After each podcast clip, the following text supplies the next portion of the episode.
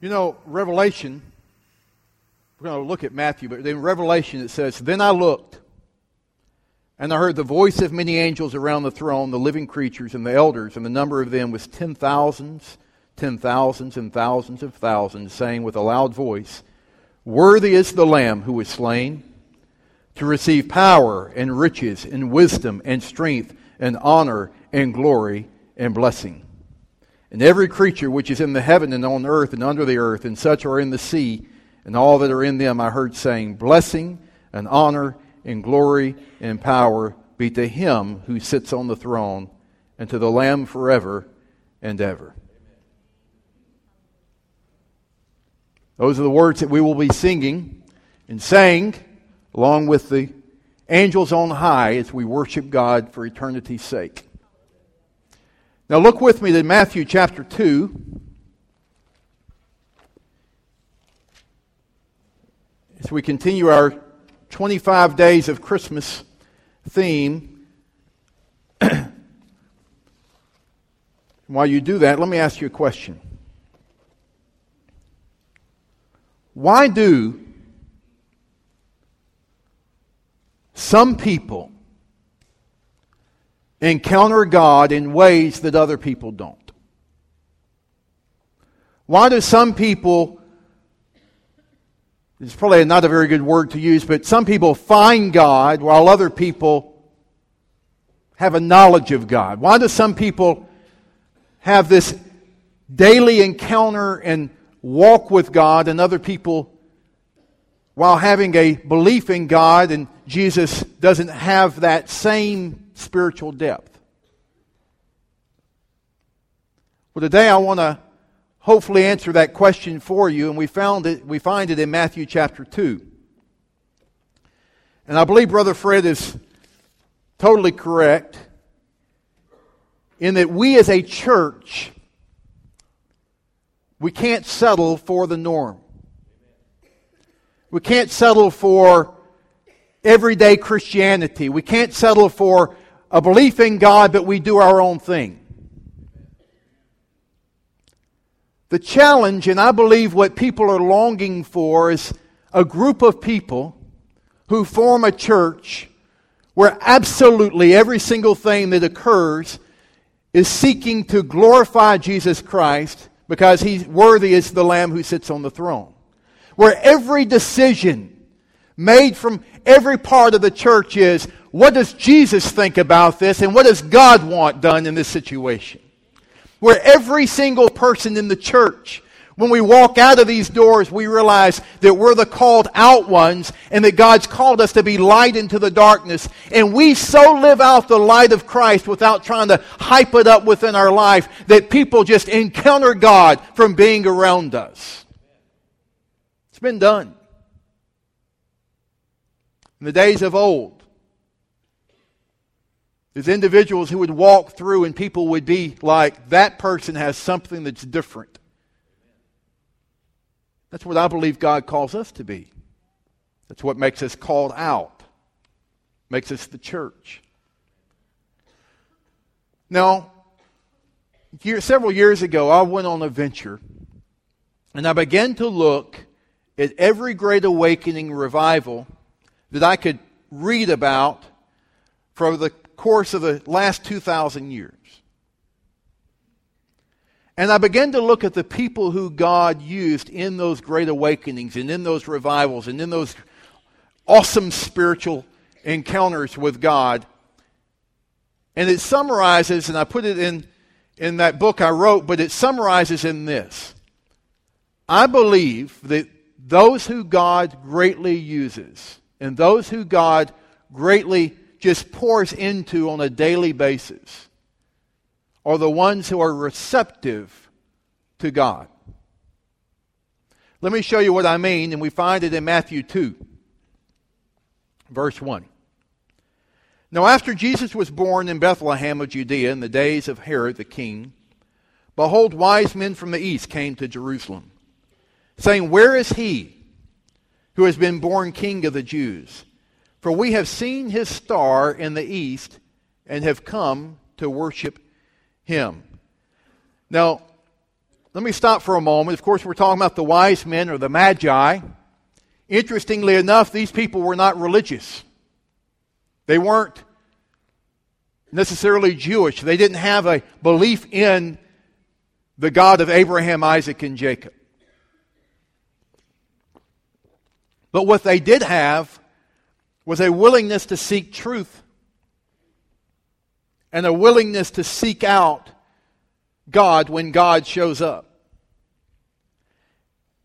Now, we all have always in our nativity scenes at our homes always put three guys typically dressed as kings showing up with gifts.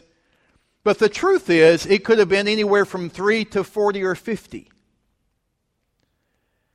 And these men would watch and study the stars, and they saw something different in that they saw a star that was unlike any other star that they had ever studied. Well, naturally, it would be God could make any star look any way he wants. After all, it says in Genesis that he names the stars, in Proverbs, Psalms, that he actually names every star. He created the star. So here it is the wise men show up from the east, and they say, Where is he who is born king of the Jews? For we have seen his star and have come to worship him. Couple of things. One, when God Almighty reveals himself to you, which I believe he does every single day.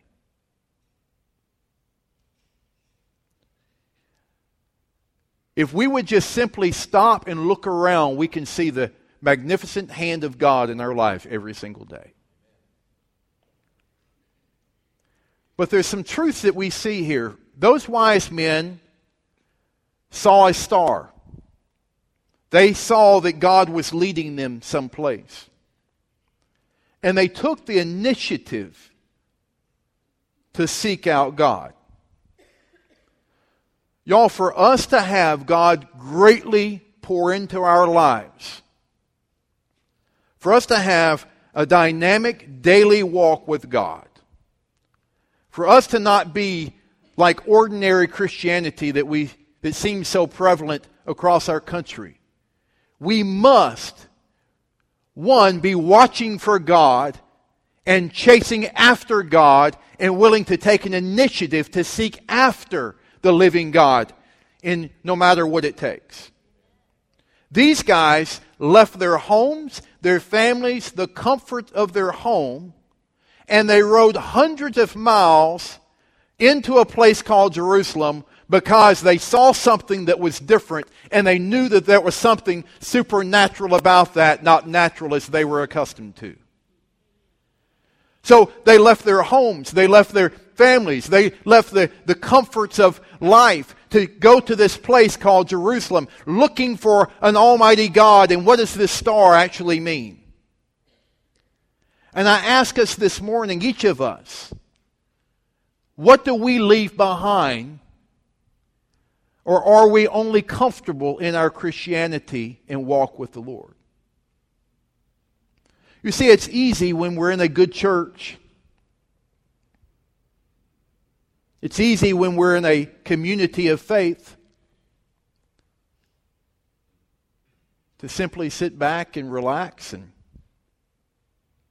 worship on Sundays and pray throughout the week. But there's a cost in discipleship. We've made Jesus so easy, and Christianity and the walk with Christ so easy that we've almost formed him into an American comfort Jesus.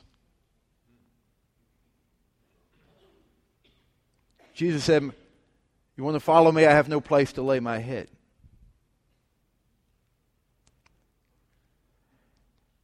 And for us in a great church, and you have a great testimony, and this, I mean, we love Jesus at Luke 4.18. We really do. But are we comfortable in our pursuit of God? Or do we press in to watch for God? And, you know, I would even ask you, what signs does God give you every day? Going all the way back to salvation. For me, even going back before then. RA basketball at Cottage Hill Baptist Church. Individuals who poured into me, listening to the Word of God on Sunday, worshiping God on Sunday. But then being in the high school and having a friend that was in the youth group who I went to high school with who began to share his faith with me. And I began to encounter God in a way like I had never seen God before as I got more involved and as I pressed in. But we have to understand that pursuit of God does not come as going to church. Pursuit of God comes every single day where we abandon ourselves and we say, Almighty God, I want to know you. Strip me of everything that's, that's an obstacle in my walk in relationship with you. Oh God, remove every path that's a curve that slows me down between me and you. Oh God, remove every weight off of me and every sin that stands so, that, that, that grabs hold of me. Almighty God, strip me of all of that that I may see you and glorify you like never before.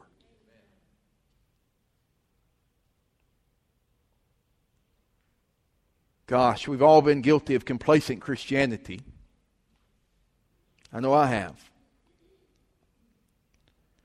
But we see them seeking out after God. But it's interesting in that they had one purpose in mind. And I challenge you today to live life with this one purpose. And look at this. It says, Where is he who has been born of the king of the Jews, born king of the Jews? For we have seen his star in the east and have come to worship him.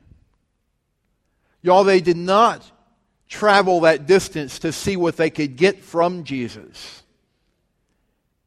They traveled that distance so that they could worship Jesus.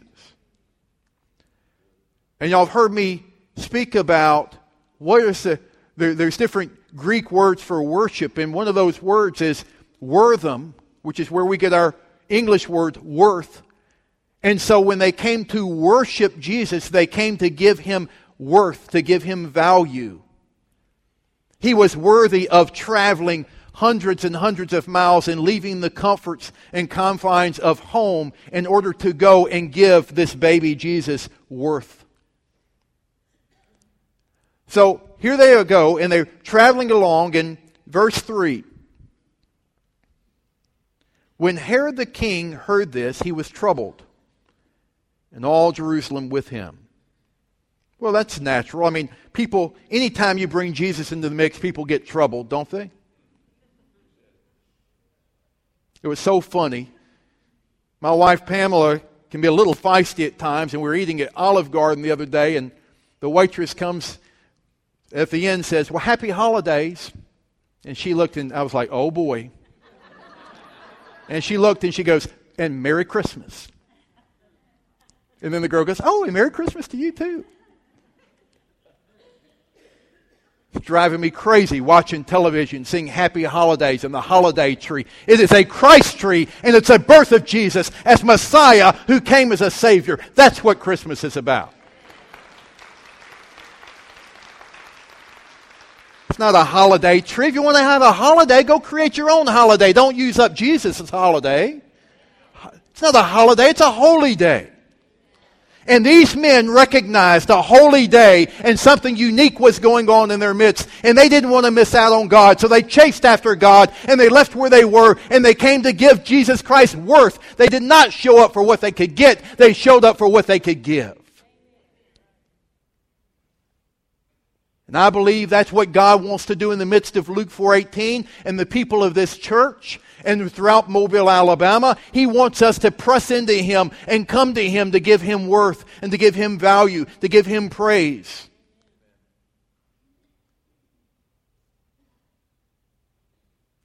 Now, why did they do that? Let me show you the difference. In verse 2, the wise men were receptive to God. And they had one thing in mind the worship of Jesus. In verse 2, in verse 3 rather, Herod was troubled by God, not receptive to him. But look at his response. And when he had gathered all the chief priests and scribes of the people together, he inquired of them where the Christ was to be born. Now, y'all, picture, picture this now. Here's King Herod. He goes and he gets the religious leaders to gather together, and he says, Guys, listen, these wise men have come, and they're saying that there's a special star, and they've come to worship this baby being born, this Messiah. What is this all about? Y'all, give me, give me some, some some information. The religious leaders said, So they said to him in Bethlehem of Judea, For thus it is written by the prophet, But you, Bethlehem, in the land of Judah, are not the least among the rulers of Judah, for out of you shall come a ruler who will shepherd my people Israel. They're quoting Old Testament.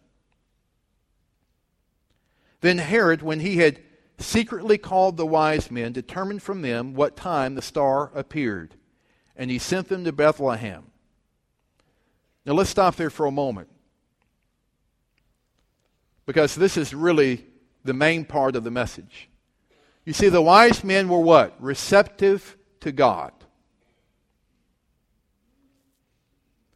Herod brings the religious leaders together the most spiritual of Jerusalem together. And they knew the scripture enough to say, oh, yeah, yeah, the Messiah's coming. When he comes, he's going to be born out in Bethlehem. Why did they not go to Bethlehem? As spiritual leadership, they have got gone out into the streets and the highways and in the temple and said, Hey, everybody, listen, Bethlehem, go to Bethlehem. The baby Jesus is born there. Oh, no, they didn't do that. Though they knew the Word of God, they did not activate the Word of God in their life by believing in faith that Jesus had really come. Thus, they completely missed Christmas.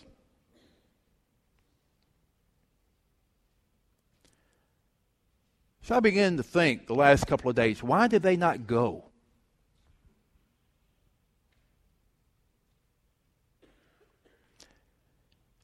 And the scripture doesn't say, so it's speculative on my part, but here's a, here's a few thoughts for us. Either A, they just didn't believe it. They're like, well, yeah, he's going to be born in Bethlehem, and these guys don't know what they're talking about. Doesn't matter. I'm not paying attention to it. They just simply didn't believe. Or maybe they believed it, but they were bothered and by it, and they were too busy. They didn't have enough time. So they didn't go out to Bethlehem.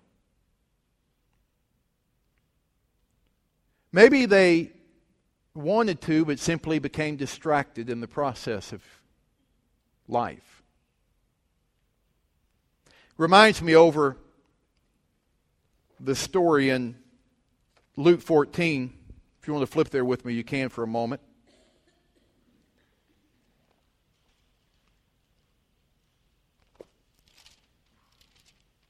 story the Lord teaches.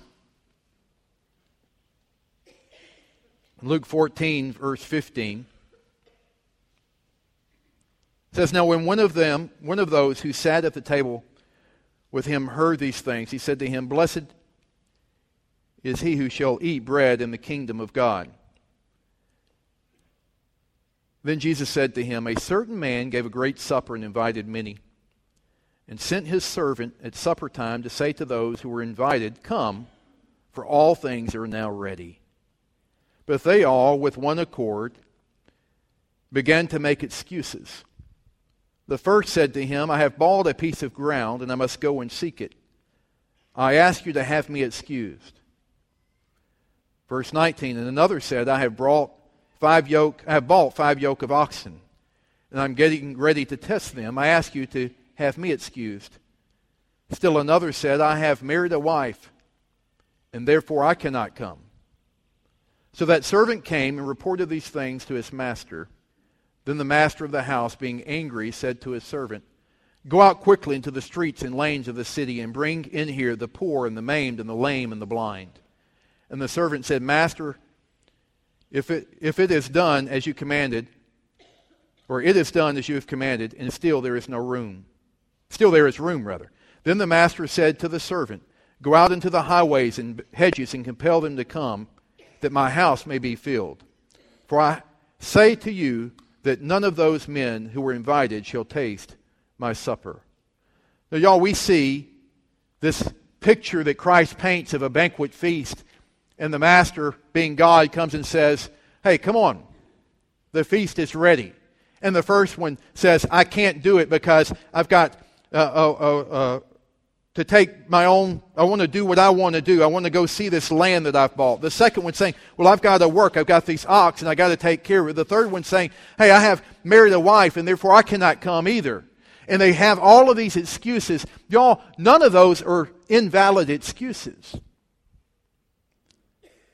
And we have to be very, very careful. I know that I have to be careful in my own life to not be like the scribes or the Pharisees who know the scripture who desire, who I, I, desire to worship God. I'm looking for Jesus. I'm seeking Jesus. I know that God's operating in my life. I know that God's active in my life. And I desire for God to do almighty things and to be the Almighty in my life. But then I get distracted with work. I have family. And then usually the mind says, well, I've worked myself about to death. I have I enjoy, I, I should have a little time to go and do something on my own, some pleasures, some fun activities. And all the while, none of those things are wrong.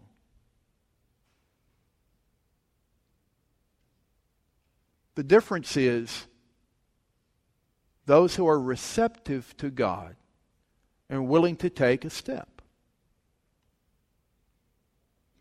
Willing to deny himself, take up the cross, and follow me, Jesus said. I've heard Brother Fred say a many a time, many people like to hang around the cross, but few people are willing to pick it up and follow him. Isn't that true? You know, I look at my own personal life and I think, some days I pick up the cross and I follow, and then other days, maybe I'm tired or I'm too busy or don't want to or whatever. And I just sit there and look at the cross.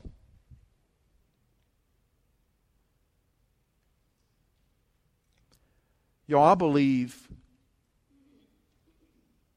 that we must be like the wise men. When we see God at work, we show up and join him in his work. Now, there's something else interesting here about Herod. Go back to Matthew 2.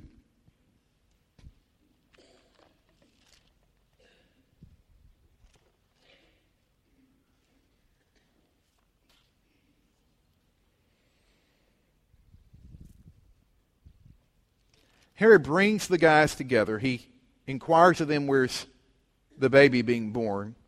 They answer him, it's in Bethlehem. Herod brings the wise men together. And he says in verse 8, And he sent them to Bethlehem and said, Go and search carefully for the young child. And when you have found him, bring back word to me, that I may come and worship him also. You see, the first group that we see are those who are receptive to God and they have one agenda worship. The second group that we see are those who are receptive or who have knowledge of God, but they're not receptive to God. They're not willing to take the next step and join Him in His work. The third part that we see with Herod here is those who are deceptive and they act like they want Jesus when they really don't, which is what Herod was about here in verse 8. But we also can see a sense of those who are receptive to God, but they want others to go and do the work of seeking God for them. Now, let me say that again. Herod, even in his deception, sent the wise men and he said, Go seek out the Lord, or go seek out Jesus, this baby, or actually a child by the time the story is told. Go seek out this Messiah and then come back and get me that I can go and worship him. Y'all, we live in a day and age because Christianity's on the radio, it's on television, it's in the, it's in the newspaper. We have great churches. Because He's all around us and accessible in various venues, I simply ask Are you relying on someone else to seek Jesus for you? Or are you seeking Him yourself? Are you waiting for someone to go and experience God and then come back and tell you about it so that you can then show up? That's what Herod did. And so the, this next group is those who are receptive to the things of God, but they want other people to do the work for them.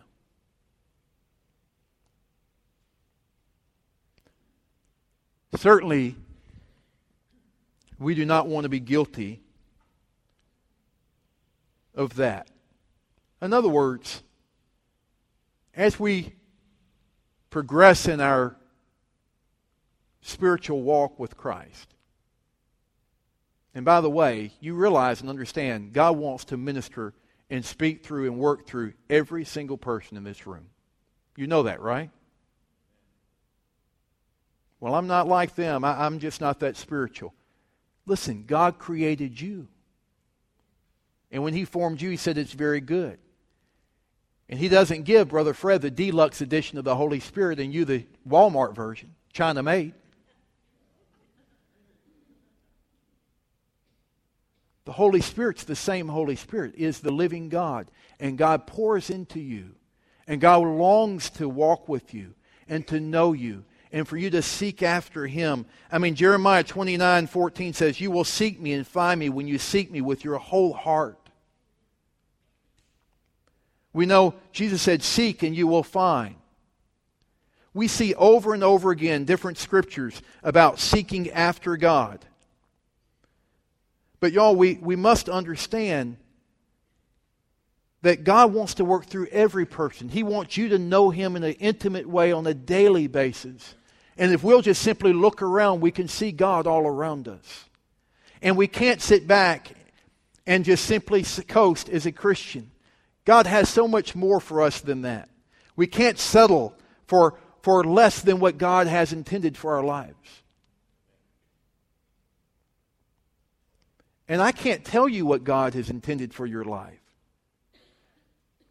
And if you only rely upon the one who's teaching your Sunday school class or the one delivering the message or someone else preparation in song or whatever the case may be, and you rely upon only that to encounter God, you miss out so much more.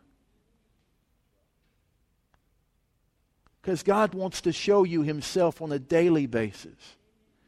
He wants to love you and put His arms around you on a daily basis.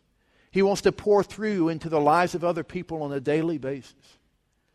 And I begin to think, well, how did Jesus seek after God? Because if I want to be like Jesus, then I need to seek the Father, God the Father, just as Jesus sought God while here on earth. And we don't have time to go through all the verses, but we see that Jesus prayed regularly. And I hope that we all have a regular time of seeking after God.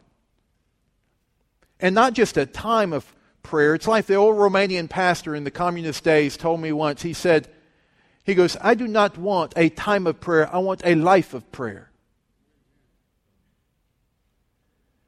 And where we commune with God throughout the day, in the cars, we're driving someplace, and we pray as we go along. We just converse with the living Father all day long.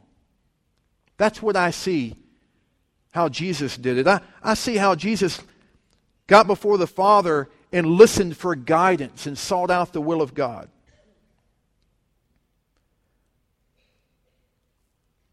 He encircled himself with disciples, and certainly they learned from him. But we all need people in our life that will sharpen us and make us more passionate about the Father.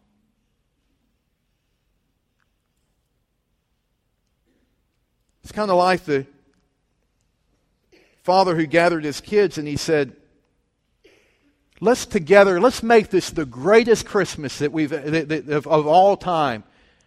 And this teenage boy in his cynicism looked at him and said, I thought, how, how can you improve on the first Christmas? And it's true.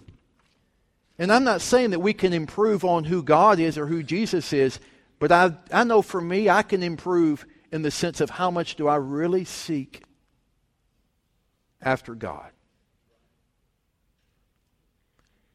And with Christmas being a couple of weeks away and moving into a new year and us moving into a new building and us doing this together and wouldn't it be amazing and awesome if together we experience God at a different level than we've ever experienced Him before, and that we sought after God in a way that we've never sought after Him before, and that we grab hold of God and we say, Almighty God, I sit here and I wait for you, and I, I, I seek after you, and I long after you. Almighty God, I, I, I, I will wait on you. For when I wait on you, you'll renew my strength. But God, I will not let go. I will not back down. Almighty God, I, I, I want you to operate in my life like never before. We need the Holy Spirit's help to do that. But look what happened. Verse 9 When they heard the king, they departed, and behold, the star which they had seen in the east went before them, till it came and stood over where the young child was. And when they saw the star, they rejoiced with exceedingly great joy. Now, why do they rejoice? Why do they have exceedingly great joy upon arriving into the presence of Jesus? I believe it's because God teaches us a principle in Psalm 17 11. In your presence is fullness of joy. And when we are entering into God's presence, there is great joy. Which I can conclude. When I don't enter into God's presence, then I lack joy. Think about that for a moment. And when I'm honest with myself, when I'm truly seeking God, God's pouring within to me, There's joy in my life. But when I seek my own, live for self, have a knowledge of God, and certainly still have my salvation with God and go into heaven with God. But when I live for self, my joy gets sapped out of my life. Is that true of you? Am I the only one here? And then I think, well, Joe, how foolish you are. No joy or joy? Live for self with no joy, live for God and have joy. Why would we not choose joy, the life of joy every time? We must die of self daily with the power of the Holy Spirit's help. And as we close, I simply say this. We all need. We're a great church, I'm telling you. And we pray. But I do think that all of us together, that we collectively, that God has much more for us than what we really even know right now. More than what we can comprehend. That His love is so broad and His width uh, is so broad and deep and for us that we have no comprehension of what that is. And what I'm encouraging us to do is let's continue to pray like never before. Let's be, as Brother Fred said earlier in the service, a place where, like in the book of Acts, everything that happens here is supernatural, and we know that God did that. Wouldn't that be incredible? I don't want to be a part of a church that's ordinary. And I don't think you do either. We'll be a part of a church and a people that's sold out for Jesus because we seek after Him. And when we find presence and there's fullness of joy, we should have the greatest joy on the planet because we stay in the presence of a living God.